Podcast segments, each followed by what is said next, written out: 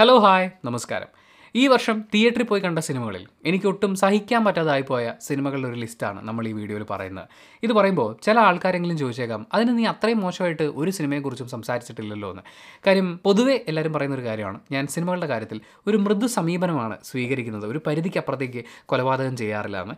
ഈ ഒരു new year റെസൊല്യൂഷനായിട്ട് കുറച്ചുകൂടി ഹാർഡ് ആവണമെന്ന് പോലും ഞാനൊരു ഘട്ടത്തിൽ ആലോചിച്ചിട്ടുണ്ടായിരുന്നു. കാരണം നമുക്കൊരു സിനിമ മോശമായി തോന്നിയാലും പരമാവധി ഒരു ഒരു സർക്കാസ്റ്റിക് ലൈനിൽ എന്തെങ്കിലും ഒന്ന് സൂചിപ്പിക്കുക പിന്നെ റിവ്യൂ സ്ഥിരമായി കാണുന്ന ആളുകൾക്ക് മനസ്സിലാവാനുള്ള സംഭവങ്ങൾ അവിടെ ഇവിടെ ഇടാറുണ്ട്. ഒരു പരിധിക്ക് അപ്പുറത്തേക്ക് മോശമാണെങ്കിൽ അതിനൊരു തമാശ രൂപേണ അവതരിപ്പിക്കുക. അതാണ് നമ്മുടെ ഒരു ലൈൻ. മാറ്റം വരുത്തണമെന്ന് നിങ്ങൾക്ക് തോന്നുകയാണെന്നുണ്ടെങ്കിൽ തീർച്ചയായും കമന്റ് ബോക്സിൽ രേഖപ്പെടുത്തുക. പുതുവർഷമൊക്കെ അല്ലേ? ഒരു വെറൈറ്റിക്ക് വേണ്ടി നമുക്ക് പലതും ആലോചിക്കാവുന്നതാണ്. എന്തായാലും ഈ വേസ്റ്റ് ഓഫ് രണ്ടായിരത്തി ഇരുപത്തി മൂന്ന് എന്ന് പറയുന്ന വീഡിയോയിൽ കുറേ സിനിമകൾ ആഡ് ചെയ്യേണ്ടി വരുമെന്ന് സത്യം പറഞ്ഞാൽ ഞാൻ വിചാരിച്ചില്ല. ലിസ്റ്റ് റെഡിയാക്കുന്നതിന് മുമ്പ് ഞാൻ വിചാരിച്ചത് ഒരു പത്ത് പന്ത്രണ്ട് സിനിമ ഉണ്ടാവും എന്നിട്ട് അതിൽ നിന്ന് ഒരു ടോപ്പ് നയൻ വല്ലതും എടുക്കാം എന്നൊക്കെയാണ്. പക്ഷേ വിക്കിപീഡിയയിൽ രണ്ടായിരത്തി ഇരുപത്തി മൂന്നിൽ റിലീസായ സിനിമകളുടെയൊക്കെ ലിസ്റ്റ് എടുത്ത് വെച്ച് അതിനൊക്കെ ഞാൻ കൊടുത്തിട്ടുള്ള റിവ്യൂസും കൂടി ഒന്ന് റെഫറൻസ് വെച്ച് നോക്കി നോക്കി വന്നു കഴിഞ്ഞപ്പോൾ ഒരു മൂന്ന് പേജ് കഴിഞ്ഞിട്ടും എഴുതി തീരുന്നില്ല. അപ്പോൾ പിന്നെ ഞാൻ വിചാരിച്ചു ചില സിനിമകൾക്ക് നമുക്കൊരു കൺസിഡറേഷൻ കൊടുക്കാം.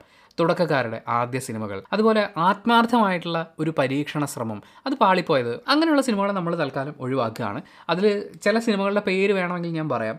ക്രിസ്റ്റി നമ്മളങ്ങനെ ഒഴിവാക്കി പൂവൻ നമ്മളങ്ങനെ ഒഴിവാക്കി നല്ല നിലാവുള്ള രാത്രി ജാനകി ജാനെ കൊള്ള ലൈവ് കിർക്കൻ ജലധാര പംസെറ്റ് സമാറ തുടങ്ങിയിട്ടുള്ള സിനിമകൾ നമ്മൾ ഈ ലിസ്റ്റിൽ ഉൾപ്പെടുത്തുന്നില്ല. പിന്നെ ബൂമറാങ് എന്നൊരു സിനിമ വന്നിട്ടുണ്ടായിരുന്നു. ആ സിനിമയെക്കുറിച്ച് ഒരുപാട് പേര് ഇടയ്ക്കിടയ്ക്ക് എനിക്ക് മെസ്സേജൊക്കെ അയച്ചിട്ടുണ്ടായിരുന്നു. പക്ഷേ ആ സിനിമ കാണാൻ എനിക്ക് സാധിച്ചിട്ടില്ല. കണ്ടതിന് ശേഷം അതിനെക്കുറിച്ച് സംസാരിക്കണോ വേണ്ടിയൊന്ന് നമുക്ക് അപ്പം തീരുമാനിക്കാം. സോ സിനിമ കണ്ട് പുറത്തേക്ക് ഇറങ്ങിയപ്പോൾ മാ നിഷാദ എന്ന് പറയാൻ തോന്നിയ സിനിമകളിൽ ഒന്നാമത്തെ സിനിമ.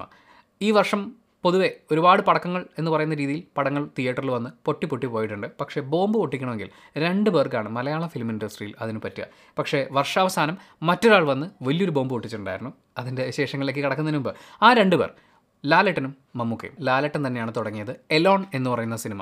സത്യം പറയാലോ ഈ സിനിമ ഒരു ഗംഭീര സിനിമയാണ് എന്ന് നിങ്ങൾ ഏതെങ്കിലും ഒരു ആൾക്കൂട്ടത്തിൽ പോയി നിന്ന് പറയുകയാണെങ്കിൽ യു വിൽ ബി എലോൺ അതിനാണ് ഏറ്റവും കൂടുതൽ ചാൻസ് ചിലപ്പോൾ മാറ്റം വരാൻ കേട്ടോ. ലാലേട്ടൻ പോലും അതൊരു നല്ല സിനിമയായിരുന്നു മോനെ എന്ന് പറയാനുള്ള സാധ്യതയില്ല. ചിലപ്പോൾ പറയും കേട്ടോ പുള്ളിയുടെ ഒരു രീതി വെച്ച്. ആ സിനിമയിൽ ലാലേട്ടൻ എലോൺ ആയിട്ടാണ് അഭിനയിച്ചിട്ടുള്ളത്. വേറെ ഒരുപാട് ആളുകൾ ഉണ്ടെങ്കിലും അവരുടെയൊക്കെ ശബ്ദമാണ് നമ്മൾ കേൾക്കുന്നത്. ഒരുപാട് സാധ്യതകളുള്ള ലാലേട്ടനെ പോലെ ഒരു ആർട്ടിസ്റ്റിനെയൊക്കെ കിട്ടിയ സിനിമ. പക്ഷേ ഏറ്റവും ഔട്ട്ഡേറ്റഡ് ആയിട്ടുള്ള ട്രീറ്റ്മെന്റ് ആണ് ആ സിനിമയ്ക്ക് അവർ കൊടുത്തതെന്ന് എനിക്ക് തോന്നി. ഈവൻ ലാലേട്ടന്റെ തന്നെ ചില പെർഫോമൻസുകൾ എനിക്ക് തോന്നുന്നു ലാലേട്ടനാണേ എന്ന് കാണിക്കാൻ വേണ്ടിയിട്ട് അദ്ദേഹത്തിന്റെ പരസ്യങ്ങളിൽ വരെ വന്നിട്ടുള്ള എക്സ്പ്രഷനുകളും ചില മൂവ്മെന്റ്സും അതൊക്കെ പ്രത്യേക രീതിയിലൊക്കെ ഷൂട്ട് ചെയ്ത് അങ്ങനെയൊക്കെയാണ് അത് അവതരിപ്പിച്ചിരിക്കുന്നത്. ആന്റണി പെരുമ്പാവൂർ നേരിന്റെ പ്രൊമോഷന്റെ ഭാഗമായിട്ട് പറയുന്നുണ്ടായിരുന്നു. നമ്മുടെ അടുത്ത് ആരെങ്കിലും വന്നൊരു കഥയൊക്കെ പറഞ്ഞു കഴിഞ്ഞാൽ അത് ലാലേട്ടന് പറ്റുന്നതാണ്. ലാലേട്ടന്റെ ഒരു റേഞ്ചിന് പറ്റുന്ന പടമാണ് എന്നൊക്കെ തോന്നിക്കഴിഞ്ഞ് കഴിഞ്ഞാൽ അത് ലാലേട്ടനുമായിട്ട് ഡിസ്കസ് ചെയ്യുമെന്നൊക്കെ ഇതെങ്ങനെ? അണ്ണാ അങ്ങനെ ഒന്നാമത്തെ ബോംബിന് ശേഷം വേറെയും കുറച്ച് പടക്കങ്ങൾ ഇടക്കിടക്ക് പൊട്ടുന്നുണ്ട് കേട്ടോ. നമ്മൾ അതിലേക്കൊന്നും ഒത്തിരി ഫോക്കസ് ചെയ്യുന്നില്ല. നമുക്ക് ബെൽത് നോക്കാം. അടുത്ത പൊട്ടൽ ക്രിസ്റ്റഫർ ആയിരുന്നു. ബി ഉണ്ണികൃഷ്ണൻ സംവിധാനം ചെയ്ത് ഉദയകൃഷ്ണ തിരക്കഥ ഒരുക്കിയ സിനിമ. വാ.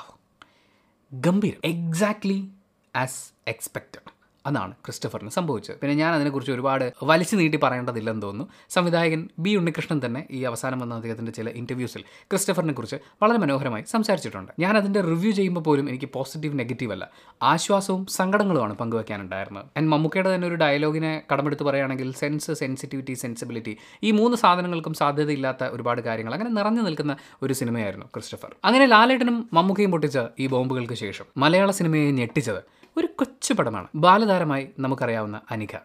പിന്നെ ഇൻസ്റ്റാഗ്രാമിലൊക്കെ വളരെ ഫേമസ് ആയിട്ടുള്ള എഫ് ടി ഗൈസ് ഇവർ രണ്ടുപേരും കൂടി ഒരു ഗംഭീരമായ പടത്തിൽ അഭിനയിച്ചു. ജെൻ സി കിഡ്സിന്റെ കഥന കഥ പറയുന്ന ഒരു സിനിമയൊക്കെ ആയിരുന്നു. അതിനവർ കൊണ്ടുവന്ന ട്വിസ്റ്റും അതിന് കണ്ടെത്തുന്ന കാരണങ്ങളും സത്യത്തിൽ ഈ സിനിമ എന്ന് പറയുന്നത് നമ്മൾ ശരിക്കും അപ്രിഷ്യേറ്റ് ചെയ്യേണ്ടതാണ്. ഇങ്ങനെ ഒരു ലിസ്റ്റിൽ വരേണ്ട പടമേ അല്ലത്. കാര്യം അത്രയധികം എല്ലാം കൂടുതലായിരുന്നു ആ സിനിമയിൽ. ഇപ്പോൾ അനികയുടെ എക്സ്പ്രഷൻസ് തന്നെ നമ്മൾ എടുത്തു നോക്കുകയാണെന്നുണ്ടെങ്കിൽ ചിരി കണ്ടു കഴിഞ്ഞാൽ ചിരിക്കുക തന്നെയാണോ എന്ന് നമുക്ക് തോന്നിപ്പോകുന്നത് പോലത്തെ അത്രയും എക്സ്പ്രഷൻസ് ഓരോ അഭിനേതാക്കളും വാരിയിടുന്നുണ്ടായിരുന്നു. പിന്നെ അതിന്റെ ആർട്ട് വർക്ക് അവർ ചെയ്തിട്ടുള്ള കഠിന വർക്ക് പിന്നെ അതിന്റെ കളറും പരിപാടികളും. ശരിക്കും രണ്ടായിരത്തി ഇരുപത്തി മൂന്നിലെ മറക്കാൻ കൊതി തോന്നുന്ന ഒരു അനുഭവം തന്നെയായിരുന്നു. Oh my darling. അതിനുശേഷം ചാക്കോച്ചനാണ് മറ്റൊരു തിരികൊളുത്തുന്നത്.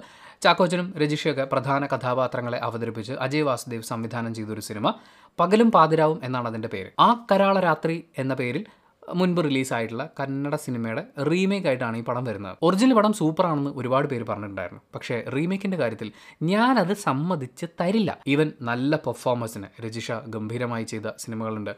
ചാക്കോജൻ പിന്നെ അതിലെ മറ്റ് അഭിനേതാക്കൾ. നല്ല അഭിനേതാക്കളെ കൊണ്ട് പോലും പ്രേക്ഷകന് മോശം പറയാൻ തോന്നിപ്പിക്കുന്ന രീതിയിലുള്ള പ്രകടനങ്ങൾ പുറത്തെടുത്ത ഒരു സിനിമയായിരുന്നു പകലും പാതിരാവും. രജിഷയുടെ മറ്റൊരു പടം കൂടി എനിക്ക് ആ ലിസ്റ്റിൽ ചേർക്കാമെന്ന് തോന്നുന്നു. അത് ലവ്ഫുള്ളി യുഎസ് വേദ എന്ന് പറയുന്ന ഒരു സിനിമയാണ്. ഇനി മൊത്തത്തിൽ വല്ലാണ്ട് ലാഗ് അടിച്ച് ബോറടിച്ച് എത്രയും പെട്ടെന്ന് ഒന്ന് രക്ഷപ്പെട്ടാൽ മതിയായിരുന്നു എന്ന് തോന്നിയൊരു സിനിമയാണത്. പിന്നൊരു മസ്റ്റ് വാച്ച് പടമുണ്ട്. ആയിരത്തി തൊള്ളായിരത്തി ഇരുപത്തിയൊന്ന് പുഴ മുതൽ പുഴ വരെ എന്ന സിനിമ. രാമസിംഹൻ സംവിധാനം ചെയ്തിട്ടുള്ള ഒരു സിനിമയാണ്. ഒരു പക്ക പൊളിറ്റിക്കൽ അജണ്ട നമ്മുടെ മുന്നിൽ അവതരിപ്പിക്കുക എന്നുള്ളതായിരുന്നു ആ സിനിമയുടെ പ്രധാന ലക്ഷ്യം.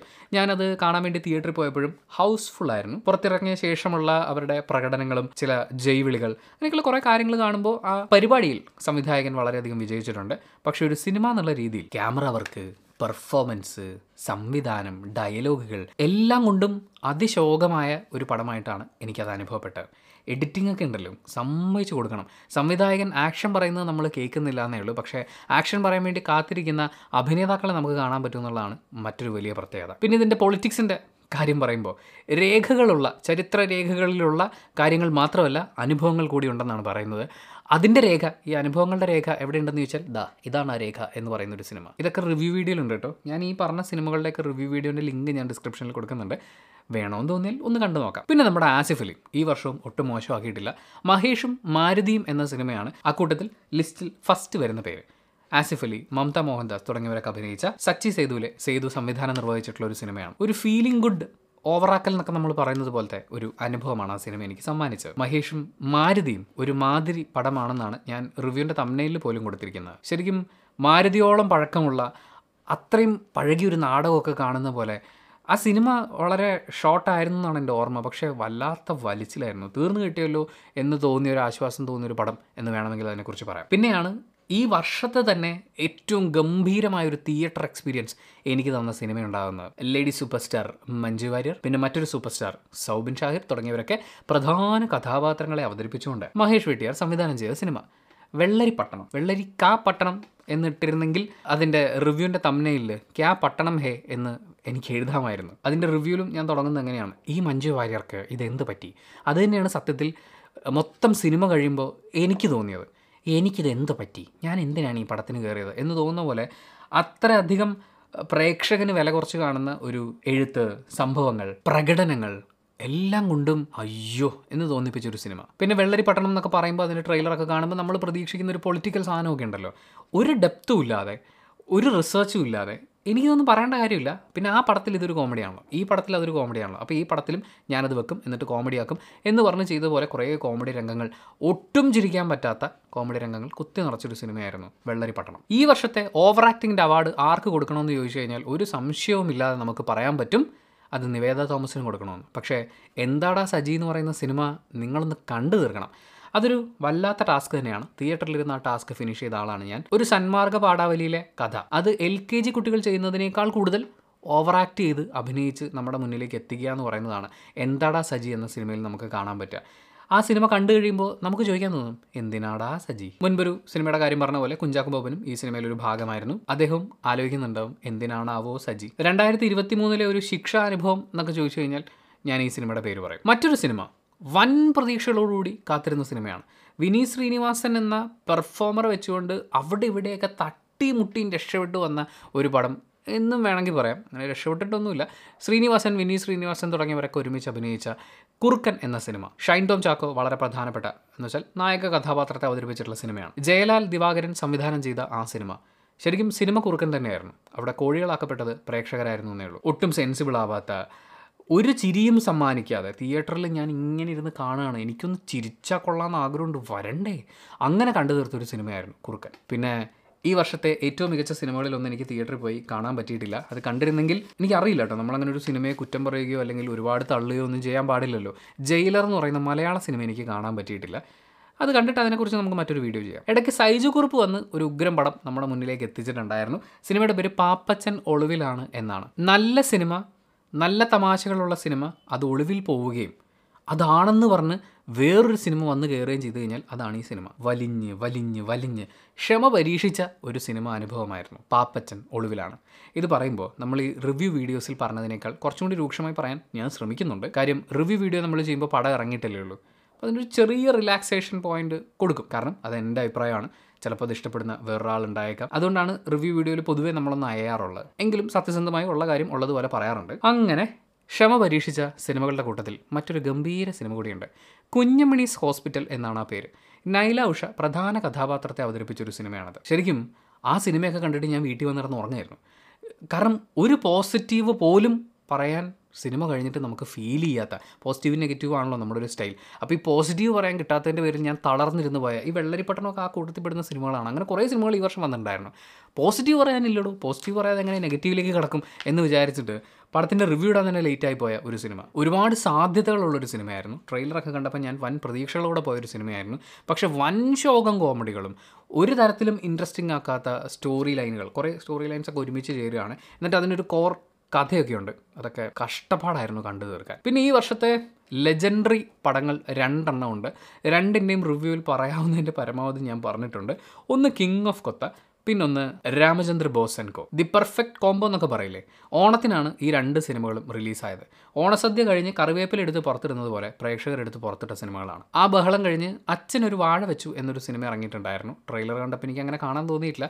അത് മാത്രമല്ല വേറെ ഒരുപാട് സിനിമകൾ ഈ ലിസ്റ്റിൽ ഞാൻ കാണാതെ പോയിട്ടുണ്ട്. ഈ ഒരു king of Kotha Ramachandra Boss ദ്വയങ്ങൾ ഇറങ്ങിയതിന് ശേഷം. പിന്നെ അടുപ്പിച്ചടുപ്പിച്ച് പനി വരുന്നു സുഖമില്ലാണ്ടാവുന്നു ഇങ്ങനെയൊക്കെ പോയിട്ട് നവംബറിൽ ഡിസംബറിൽ പ്രത്യേകിച്ച് എനിക്ക് ഒത്തിരി സിനിമകൾ മിസ്സായി പോയിട്ടുണ്ട്. അതിൽ പലതിന്റെയും ട്രെയിലർ കാണുമ്പോൾ ഇപ്പോൾ ലിസ്റ്റൊക്കെ എടുത്ത് നോക്കുമ്പോൾ ആ സിനിമകളെക്കുറിച്ച് നമ്മുടെ സുഹൃത്തുക്കളൊക്കെ ഇങ്ങനെ ജസ്റ്റ് അഭിപ്രായങ്ങളൊക്കെ പറയുമല്ലോ. അതൊക്കെ കേൾക്കുന്ന പറയുന്നത് കേൾക്കുമ്പോൾ പനി വന്നത് നല്ലതിനായിരിക്കും എന്നാണ് എനിക്ക് തോന്നുന്നത്. ഇതിന്റെ ഇടയിൽ ആസിഫ് അലിയുടെ ഒരു ഗംഭീര സിനിമ നമ്മൾ മിസ് ചെയ്യാൻ അല്ല പറയാൻ മിസ് ചെയ്ത് പോകരുത്. കാസർഗോൾഡ് എന്നാണ് സിനിമയുടെ പേര്. ആസിഫ് അലി സണ്ണി വെയിൻ തുടങ്ങിയവരൊക്കെ പ്രധാന കഥാപാത്രങ്ങളെ അവതരിപ്പിച്ച വിനായകന്റെ ഇവരുടെയൊക്കെ പെർഫോമൻസ് അധികം മോശമൊന്നും ആയിരുന്നില്ല കേട്ടോ. പക്ഷേ സിനിമ കണ്ടിരിക്കാൻ ഇച്ചിരി വിഷമമുണ്ടായിരുന്നു. മാസ്സാണ് അത്രയും മാസ് എന്ന് പറയാൻ തോന്നുന്ന പോലെ മാസ് പടമാണ് വരാൻ പോകുന്നതെന്ന് എല്ലാ ഇന്റർവ്യൂവിലും വന്നിരുന്നു പറഞ്ഞു. ആ സിനിമയിൽ കാണിച്ചതാണ് മാസ് എന്ന് വിചാരിക്കുകയാണെന്നുണ്ടെങ്കിൽ നമുക്കൊന്നും ചെയ്യാൻ പറ്റില്ല. അത്രയും കഷ്ടപ്പാടായിരുന്നു. പിന്നെ രണ്ട് സിനിമകൾ. രണ്ടും ഔട്ട്ഡേറ്റഡ് സിനിമകളാണ്. ഈ ലിസ്റ്റിൽ അങ്ങനെ എനിക്ക് ചേർക്കണമെന്ന് വലിയ ആഗ്രഹം തോന്നാത്ത രണ്ട് സിനിമകളാണ്. നിങ്ങളും അധികം കണ്ടിട്ടുണ്ടാവാൻ സാധ്യതയില്ല. ഒന്ന് പ്രാവ് എന്ന് പറയുന്ന ഒരു സിനിമയാണ്. മറ്റൊന്ന് റാണി ദി റിയൽ സ്റ്റോറി എന്ന് പറയുന്ന സിനിമ. ഈ രണ്ട് സിനിമകളും വളരെ ഔട്ട്ഡേറ്റഡ് ആയിട്ടുള്ള ഒരു സ്റ്റോറി ലൈനും അവതരണവും പരിപാടിയൊക്കെയായിരുന്നു. അത് കഴിഞ്ഞാണ് ഈ വർഷത്തെ ലെജൻഡറി ഹിറ്റ് സംഭവിക്കുന്നത് ബാന്ദ്ര എന്ന സിനിമ. ദിലീപ് തമന്ന തുടങ്ങിയവർ പ്രധാന കഥാപാത്രങ്ങളെ അവതരിപ്പിക്കുന്ന അരുൺ ഗോപി സംവിധാനം ചെയ്തിട്ടുള്ള സിനിമ. തീർക്കാൻ പറ്റുമെങ്കിൽ തീർക്കട എന്നുള്ള രീതിയിൽ മുന്നോട്ട് പോയ സിനിമ. പക്ഷേ പ്രേക്ഷകൻ എന്ന നിലയിൽ ഞാൻ കണ്ടു തീർത്തു. ഇനി അതിന്റെ സെക്കൻഡ് പാർട്ട് വരുമെന്നാണ് പറയുന്നത്. വന്നാലും കണ്ടു തീർത്ത് നോക്കും. വളരെ മികച്ചൊരു സ്റ്റോറി ലൈൻ ആയിരുന്നു സിനിമയ്ക്ക് ഉണ്ടായിരുന്നത്. അത്യാവശ്യം കാശൊക്കെ ഉള്ള ഒരു നായകൻ ഗുണ്ടായിസും പരിപാടിയൊക്കെ ഉണ്ട്. അങ്ങനെ ഇരിക്കുമ്പോൾ നല്ല ഭംഗിയുള്ള എന്ന് പുള്ളിക്ക് തോന്നുന്ന ഒരു നടിയെ കാണുന്നു. അവരോടൊരു ഒരു ഒരു ആവേശമൊക്കെ തോന്നുന്നു. പിന്നെ അവരെ നേരിട്ട് കാണാനുള്ള ഒരു അവസരം കിട്ടും എന്ന് തോന്നുമ്പോൾ പുള്ളി അതിനുവേണ്ടി കുറേ ചാടുന്നു. അവസാനം ഒരു പരിചയമില്ലാത്ത ആ സ്ത്രീ വന്ന് ഒരു സഹായം വേണമെന്ന് പറയുമ്പോൾ എന്ത് വേണമെങ്കിലും എന്റെ ചങ്കും കരളും വരെ ഞാൻ പറിച്ചു തരാം എന്ന് പറയുന്ന അതിലെന്തെങ്കിലും ഉണ്ടോ ഇല്ലയോ എന്നൊന്നും അന്വേഷിച്ച് നോക്കാൻ പോവാത്ത അവരെ ഇമ്പ്രസ് ചെയ്യാൻ വേണ്ടി ഉള്ളതെല്ലാം വിറ്റുതൊലച്ച് പോകുന്ന ഇത് നമ്മൾ പറയില്ലേ? എവിടുന്നോ വന്ന ഒരു ഐഡിയയും ഇല്ലാത്ത ഒരു പെണ്ണിന് വേണ്ടിയിട്ട് അവരുടെ സൗന്ദര്യത്തിൽ ലയിച്ച് ഉള്ളത് മുഴുവൻ വിറ്റ് പെറുകുന്ന ഒരു നായകൻ. എന്നിട്ട് ആ നായകൻ ആനയാണ് സിംഹമാണ് എന്നൊക്കെ പറഞ്ഞ് അവതരിപ്പിക്കുന്ന ഒരു സിനിമ. അതിന്റെ ക്ലൈമാക്സ് ഒക്കെയാണ് ഒരു കുന്തമേർ പരിപാടിയൊക്കെ ഉണ്ട്. നിങ്ങളതൊക്കെ കണ്ട് എൻജോയ് ചെയ്യേണ്ടതാണ്. എന്തായാലും ആ ഗംഭീര സിനിമയുടെ സെക്കൻഡ് പാർട്ട് രണ്ടായിരത്തി പതിനാലിൽ അനൗൺസ് ചെയ്യും. സോറി നമ്മൾ രണ്ടായിരത്തി ഇരുപത്തിനാലിലേക്കല്ലേ പോകുന്നത്? അല്ല ചില സിനിമകളൊക്കെ നമ്മളിങ്ങനെ കാണുകയൊക്കെ ചെയ്യുമ്പോൾ അല്ലെങ്കിൽ ആ സിനിമകളെക്കുറിച്ചൊക്കെ ആലോചിക്കുന്നത് കാണുമ്പോൾ നമ്മളിത് എങ്ങോട്ടാണ് പോണേന്ന് നമുക്ക് തോന്നിപ്പോവും. ശരിക്കും നമ്മൾ രണ്ടായിരത്തി ഇരുപത്തിനാലിലേക്കാണ് പോകുന്നത്. എന്തായാലും രണ്ടായിരത്തി ഇരുപത്തിനാലിൽ ഇതുപോലുള്ള പല സിനിമകളുടെയും സെക്കൻഡ് പാർട്ടുകളും പിന്നെ ഇതുപോലത്തെ തന്നെയുള്ള വേറെ കുറേ സിനിമകളുടെ അനൗൺസ്മെന്റ് ഒക്കെ നമ്മൾ കേൾക്കാനിരിക്കുകയാണ് പടക്കങ്ങളുടെ എണ്ണം കുറയട്ടെ ഹിറ്റാവുന്ന പടങ്ങളുടെ എണ്ണം കൂടട്ടെ എന്ന പ്രത്യാശയിൽ ഹാപ്പി ന്യൂ ഇയർ അഗെയിൻ അടിപൊളിയാവട്ടെ.